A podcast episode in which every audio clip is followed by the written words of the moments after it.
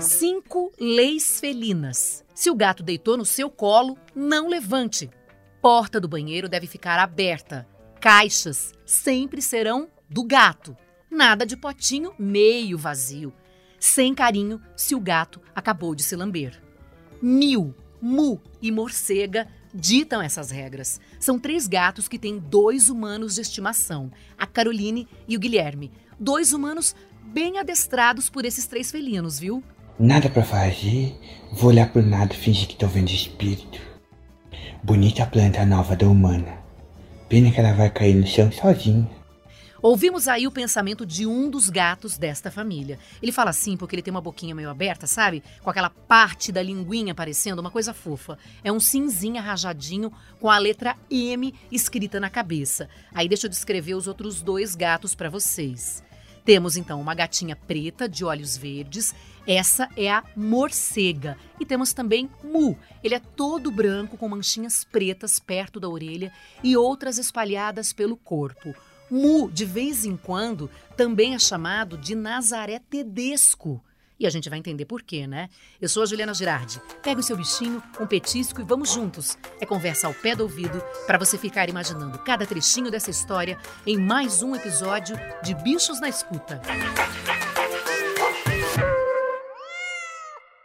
Caroline e Guilherme, então, são os humanos bem comportados, super obedientes aos seus três gatinhos, Mil, Mu e Morcega. Mil e Mu já existiam nessa casa. Aí, morcega, então, chega a vida desse casal para aumentar essa família, né, Caroline? Isso, a gente nem planejava mais ter gato, nem tinha como, né? Já tava com os dois ali. Tava bom já com dois. É, já tava ótimo. Mas a gente saiu e encontrou ela na rua. Ela, ela foi muito fofinha, ela convenceu a gente, assim, de adotar ela. Ela tava muito magrinha. Ela tava onde? A gente foi na casa de um amigo nosso, numa janta. Ela apareceu lá, ela tava muito magrinha, ela tava à procura de comida, né? Ela queria algo para comer. E nós lá comendo churrasco. Ela voou no nosso colo, pedia atenção, carinho, muito, muito fofinha. E trocamos de ideia na hora, né? Na hora a gente, não, vamos, vamos ter que ter mais uma. Era pequenininha? Não, ela já tinha. A gente achava que ela tinha quase um ano já. Não era filhotinho, nada. E aí já pegaram e levaram para casa. Pegamos, mudamos de ideia na hora, né? Pegamos, botamos embaixo do braço e levamos para casa. E como é que foi essa recepção de Mil e Mu? Porque daí chega um outro gato. Eles já estão super adaptados os dois ali. Você chega com um outro e qual que foi a. Na introdução foi esse. Chegou, já botou ali no meio? Então, na época a gente não sabia muito sobre adaptação de gatos, que você tem que ir, né, aos pouquinhos, para eles ir se conhecendo. Foi na, assim, mais sorte que juízo. e o Mil, ele ficou bem brabo. O Mil, ele ficou assim, nossa, vou ter que dividir minha ração com mais um gato, né? o Mu, ele sempre foi muito aberto, assim. Ele é muito medroso com pessoas, com visitas e tudo mais, mas com outros animais ele é super tranquilo. Ele faz amizade, assim, com os vizinhos, cachorro até, ele quer fazer amizade. Então, ele é bem o oposto do Mil. Sociável, totalmente sociável. Mas, mas rolou, assim, não teve briga, assim, aquela coisa complicada. Ah, no começo eles dão aquela... né, aquele barulhinho que eles fazem. Eles se erguem, né, eles querem mostrar que o local é deles. É, eles são bem territorialistas, né? Uhum. E o Mil demorou, assim, para aceitar a morcega. Não foi assim, ah, se viram e viraram amigos. Não foi. Mas a gente não forçou nada também. O Mu, ele, ele corria atrás da morcega porque ele queria, assim, ser amigo dela, né? Ele, ele ficava, você vai ser meu amigo. Mas o Mil ficava mais no cantinho, assim. Daí, aos pouquinhos, eles foram, tipo, se aproximando.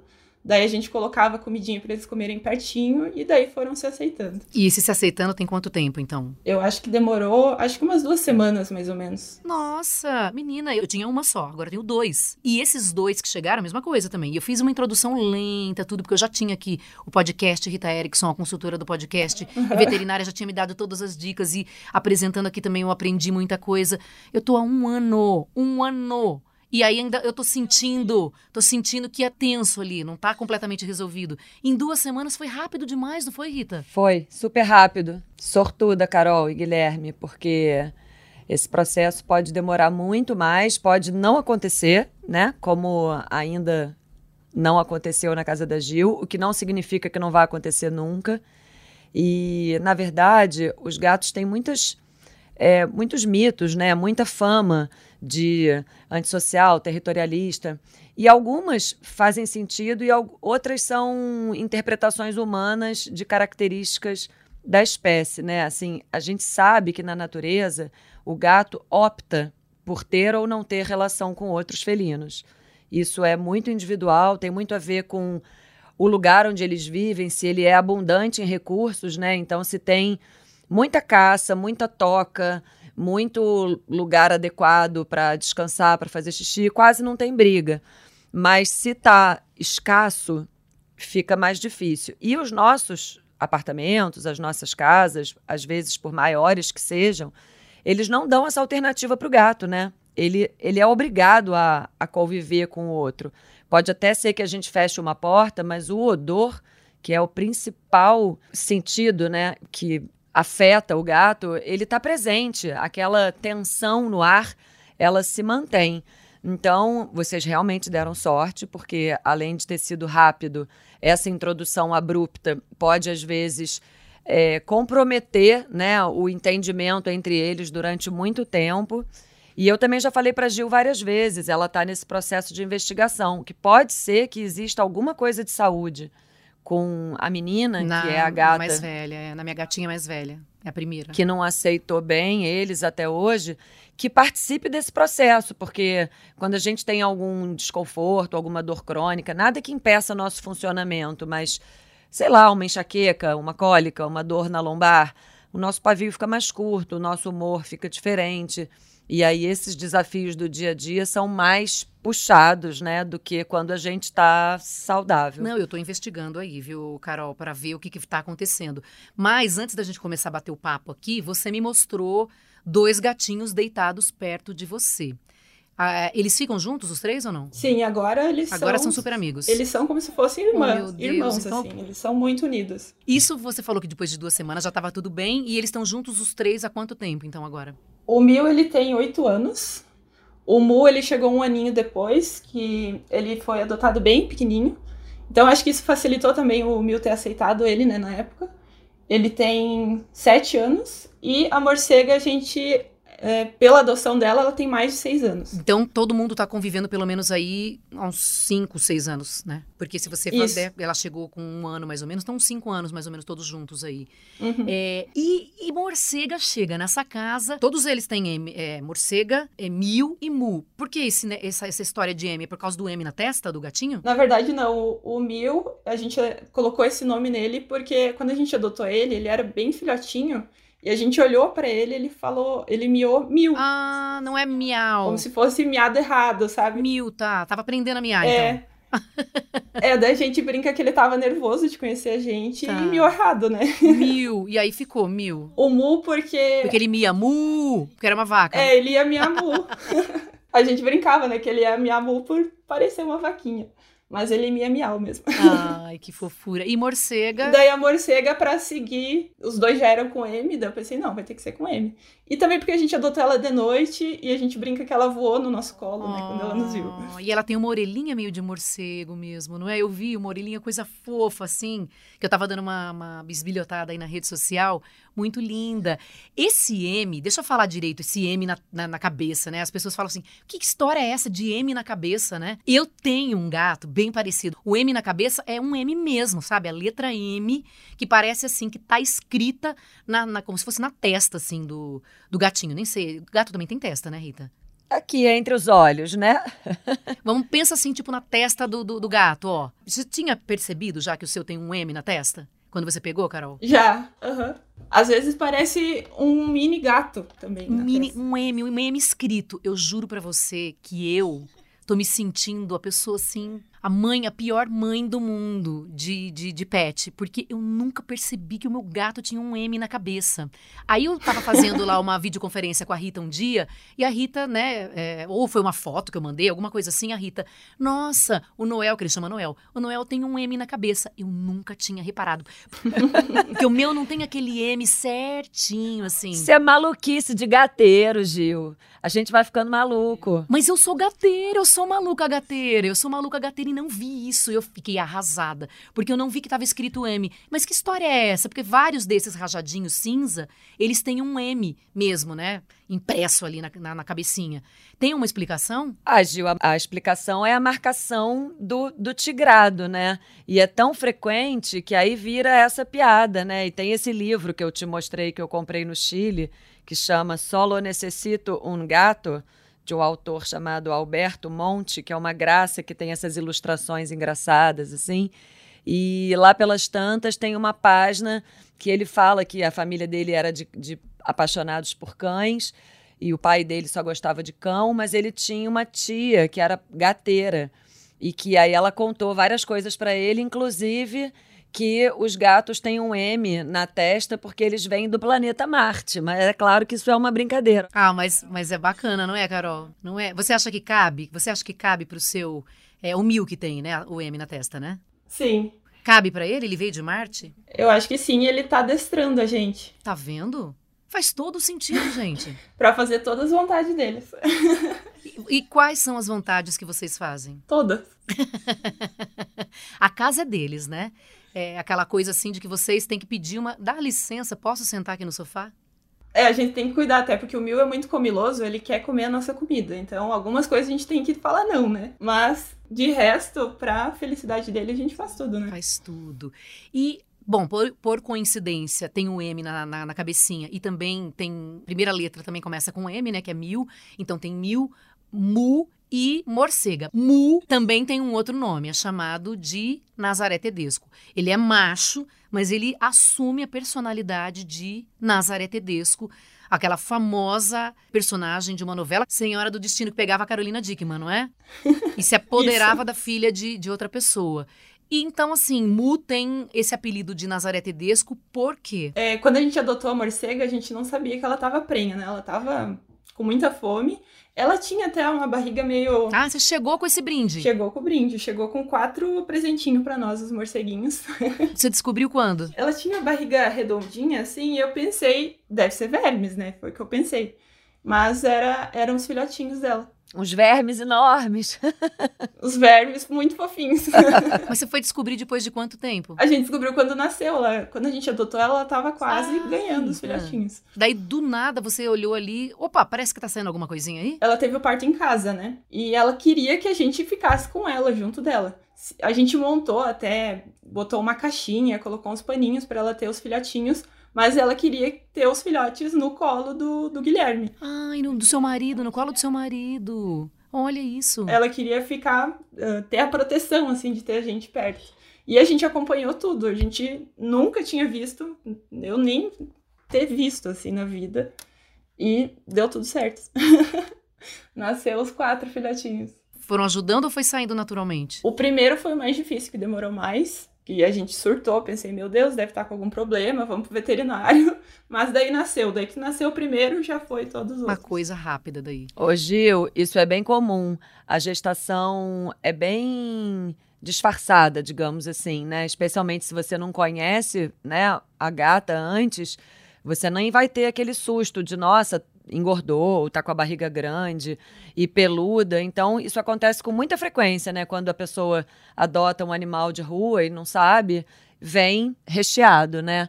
E não é comum isso que a Carol falou do gato querer ter filhote perto da gente. Na grande maioria das vezes, eles escolhem um lugar sossegado, silencioso. Por isso que eles inventam esse, assim, gaveta de sapato, embaixo da cama, sabe? Uma casa que tem, assim, um buraco embaixo da escada. É sempre um lugar meio é, toca, assim. É ótimo quando é perto da gente, porque fica mais fácil de, de, de entender ali, se tá, né? De supervisionar, digamos assim, ver se tá tudo bem. Não, ela não queria perto, ela queria... No colo. Em cima dele. Gente, mas é muita confiança. E ela tinha acabado de chegar, né? Eu acho que foi a primeira cria dela, porque ela tava meio assustada, assim, parecia que ela não sabia o que estava acontecendo. E talvez estava pedindo ajuda pra gente, assim, me ajuda, não sei o que tá acontecendo. Mas muito fofinha. A gente tinha arrumado, assim, com papelão até pra meio escondido, né, fechadinho pra ela. Mas ela não quis, ela teve ao nosso redor, assim. Aí colocamos uma caminha que era, era nova até a caminha, assim. Sujou inteira, mas foi onde ela queria ter os filhotinhos. Tá. E aí teve, né? Você falou quatro, né? Quatro filhotinhos. É, quatro morceguinhos. Quatro morceguinhos. e por que que Mu, depois dos quatro morceguinhos nascerem, ganhou esse apelido de Nazaré Tedesco? Então, o Mu, ele ficou maravilhado quando ele viu os filhotes. Ele amou, assim, acho que foi o melhor momento da vida dele. Ele cuidou desde, desde que nasceu, oh, ele... Meu Deus, eu virei pai, virei pai. ele castrado desde pequenininho, achou que era dele os filhotinhos, ele, ele ficava ao redor, ele cuidava, dava banho. Ele cuidava mais que a morcega, às vezes, porque a morcega é muito dorminhoca, assim, ela ama dormir. Então, só na hora de mamar mesmo que ela tava ali ao redor, senão ela saía e o Mu cuidava. E Mu, então, assim, levava para lá e para cá, pegava assim, quando eles pegam assim pelo cangote, sabe? Quando pega assim pela. Fazia isso também? Fazia, e chegou um ponto que ele queria pegar os filhotinhos só para ele. Então a morcega tava deitada com os filhotinhos, às vezes até eles mamando, assim, ele pegava com a boca e carregava. E um por um, né? Ele ia e voltava. E a gente tem umas prateleiras na, na parede, umas caminhas de janela que são altas, né? Os filhotinhos, eles sozinhos não iam alcançar. Ele ia lá, subia, um por um na boca, pra ficar lá com ele. Daí botava ao redor, como se ele fosse a mãe, né? e dava banho, curtia os filhotes. E aí ganhou esse apelido. Mas agora. E os filhotes? Você não tá com os filhotes? Porque na, eu tava dando uma olhada lá na página, só tem os três, né? É, na época a gente não tava planejando ter nem a morcega, né? Imagina se eu tivesse ficado com mais quatro, ia ser impossível. Mas a gente doou eles, é, a gente esperou desmamar e a gente doou. E eu tava com muito medo, eu fiquei com muito medo do Mu sentir falta deles, né? Então a gente doou bem separado, assim. Uma semana a gente doava um, depois outro.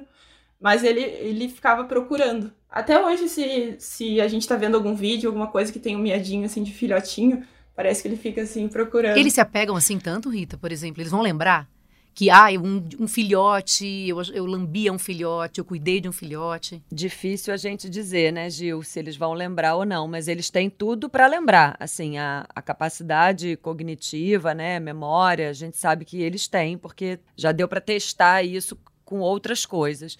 Mas é impressionante como a gente vê que é uma característica dele, né? É o que você estava falando. Ele, desde o começo que recebeu ela super bem, o Mu. Sim, ele é muito aberto assim a outros animais. Com pessoas ele não é. Pelo que você está falando, é muito mais um, um, uma característica né, dele, da personalidade dele, de ter, ter essa curiosidade, essa abertura para se relacionar com outros animais, do que mesmo até uma questão de reconhecimento ou não, né? Porque ele gosta.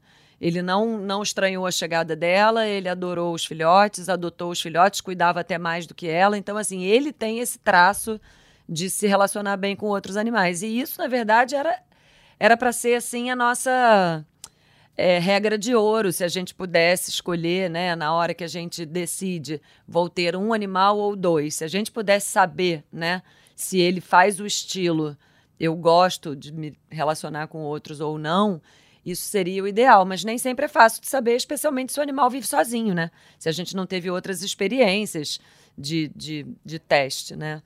Porque às vezes vira assim uma luta de muitos anos ou até de uma vida inteira essa tentativa de, de conciliar, né, mais de um animal na mesma casa. É, o Mil ele não gostou muito do, dos filhotes na época ele demorou, assim, ele, ele ficava meio que bravo, parecia com os filhotes. Ele não machucava, não fazia nada, mas ele, tipo, não se envolvia, sabe? Ele ficava na dele.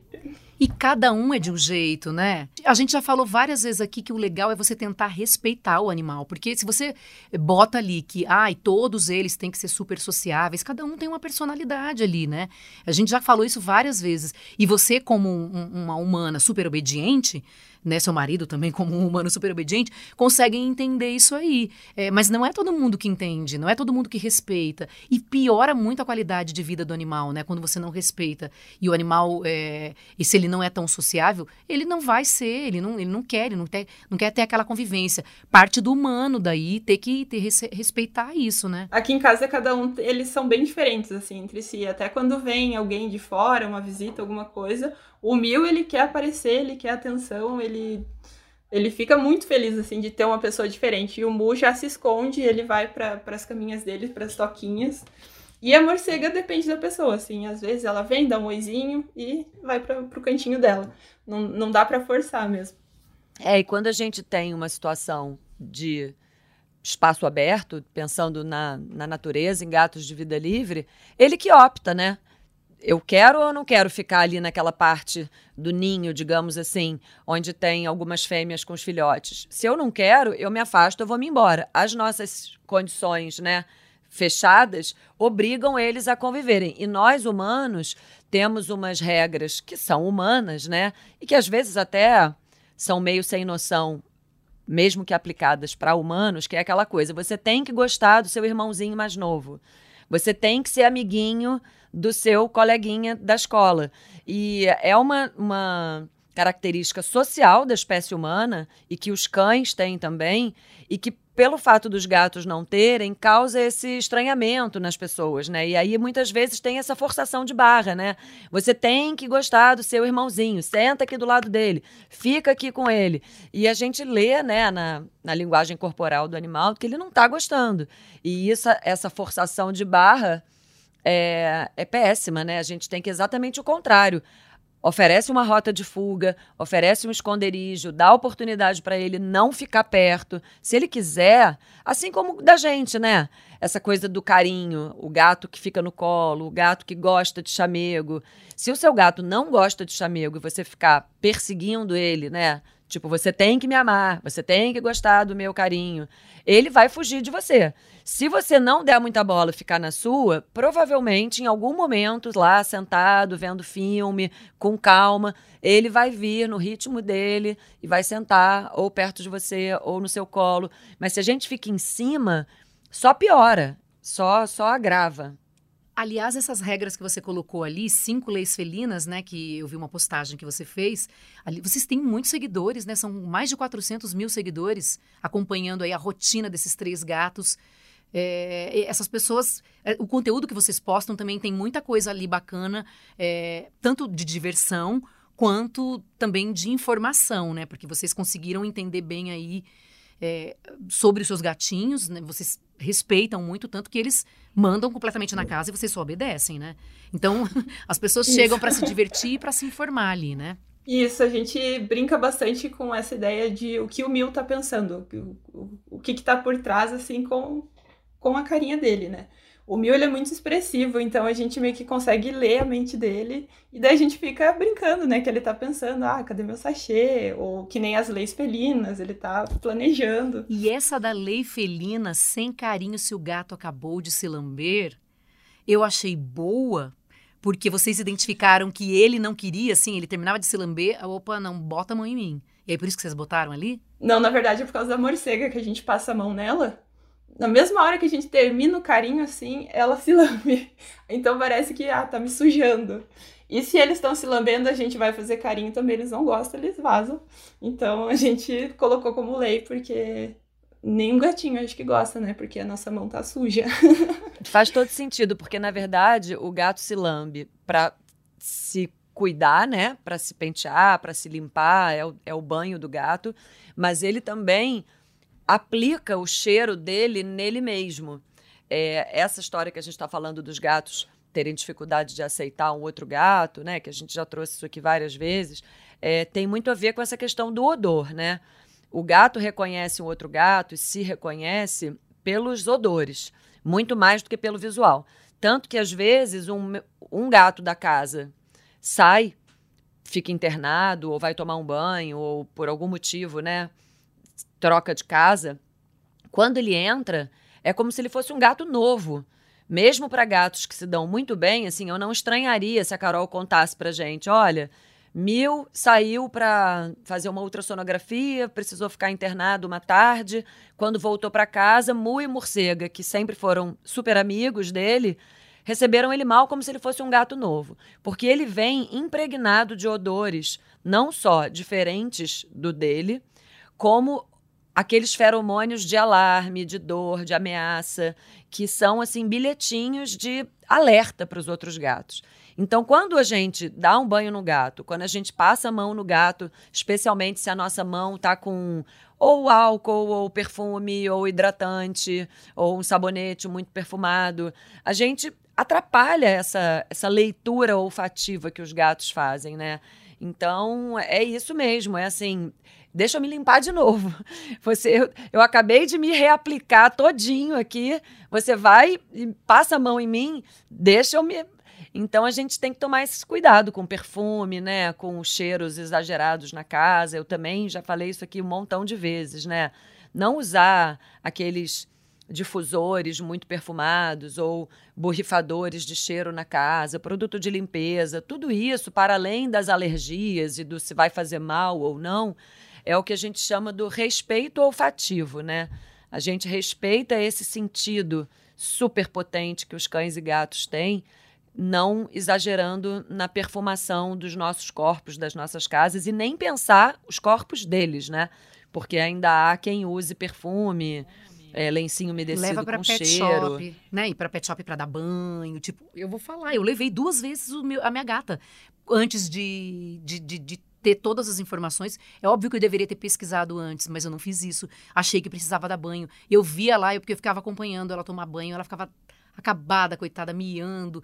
E eu falei, não vou levar nunca mais. Depois que eu fui pesquisar, não é, né? Você não precisa dar banho no gato. O gato sozinho se lambe e aquele lá é um banho maravilhoso. O gato não precisa do banho. É mais do que não precisa, Gil. É contraindicado. Os gatos não devem tomar banho. A não ser, claro, né? Se lambuzou no óleo, se sujou numa tinta, acontece, né? Ô, Carol, pra quem quiser acompanhar os teus três gatinhos, as aventuras, Mil falando, que é aquela boquinha mais fofa, com a linguinha de fora, boquinha meio aberta assim, né? Fica entreaberta. Qual que é o Instagram de vocês? É Gato Mil. Gato Mil. Ele é o mais velho, ele que criou o Instagram. Tá certo. E é ele que manda, assim, nessa casa também. Tipo aquelas cinco leis felinas. Se tiver que aumentar, colocar mais cinco, mais dez, assim, vai partir muito dele ali. É, ele tá criando ainda as leis dele. E a gente obedece, né? Tem mais alguma, assim, que dessas cinco que eu li, assim, que não pode faltar? Vocês fizeram uma vez só essa lista de cinco leis ou vocês estão atualizando? Eu não sei, tinha que perguntar pra ele, eu acho. Pergunta pra ele, por favor. Pergunta, ele tá aí, ele tá aí. Deixa eu ver, ele tá aí do seu lado ou não? Olha, está deitado, dormindo, coisa mais linda, rajado na janela, com aquela. Eu tenho uma dessa também, que é tipo uma, um apoiozinho que você bota na janela, né? Fica ali uma prateleirinha Nossa, pra ele ama. ficar olhando. Ele ama. Pra complementar das cinco leis felinas, qual outra regra, Mil? Diga, Mil, você está dormindo, mas você está sonhando com isso. Fala a nova regra que você inventou agora. Quando o gatinho tá dormindo, não é pra acordar ele, tá bom? Falou.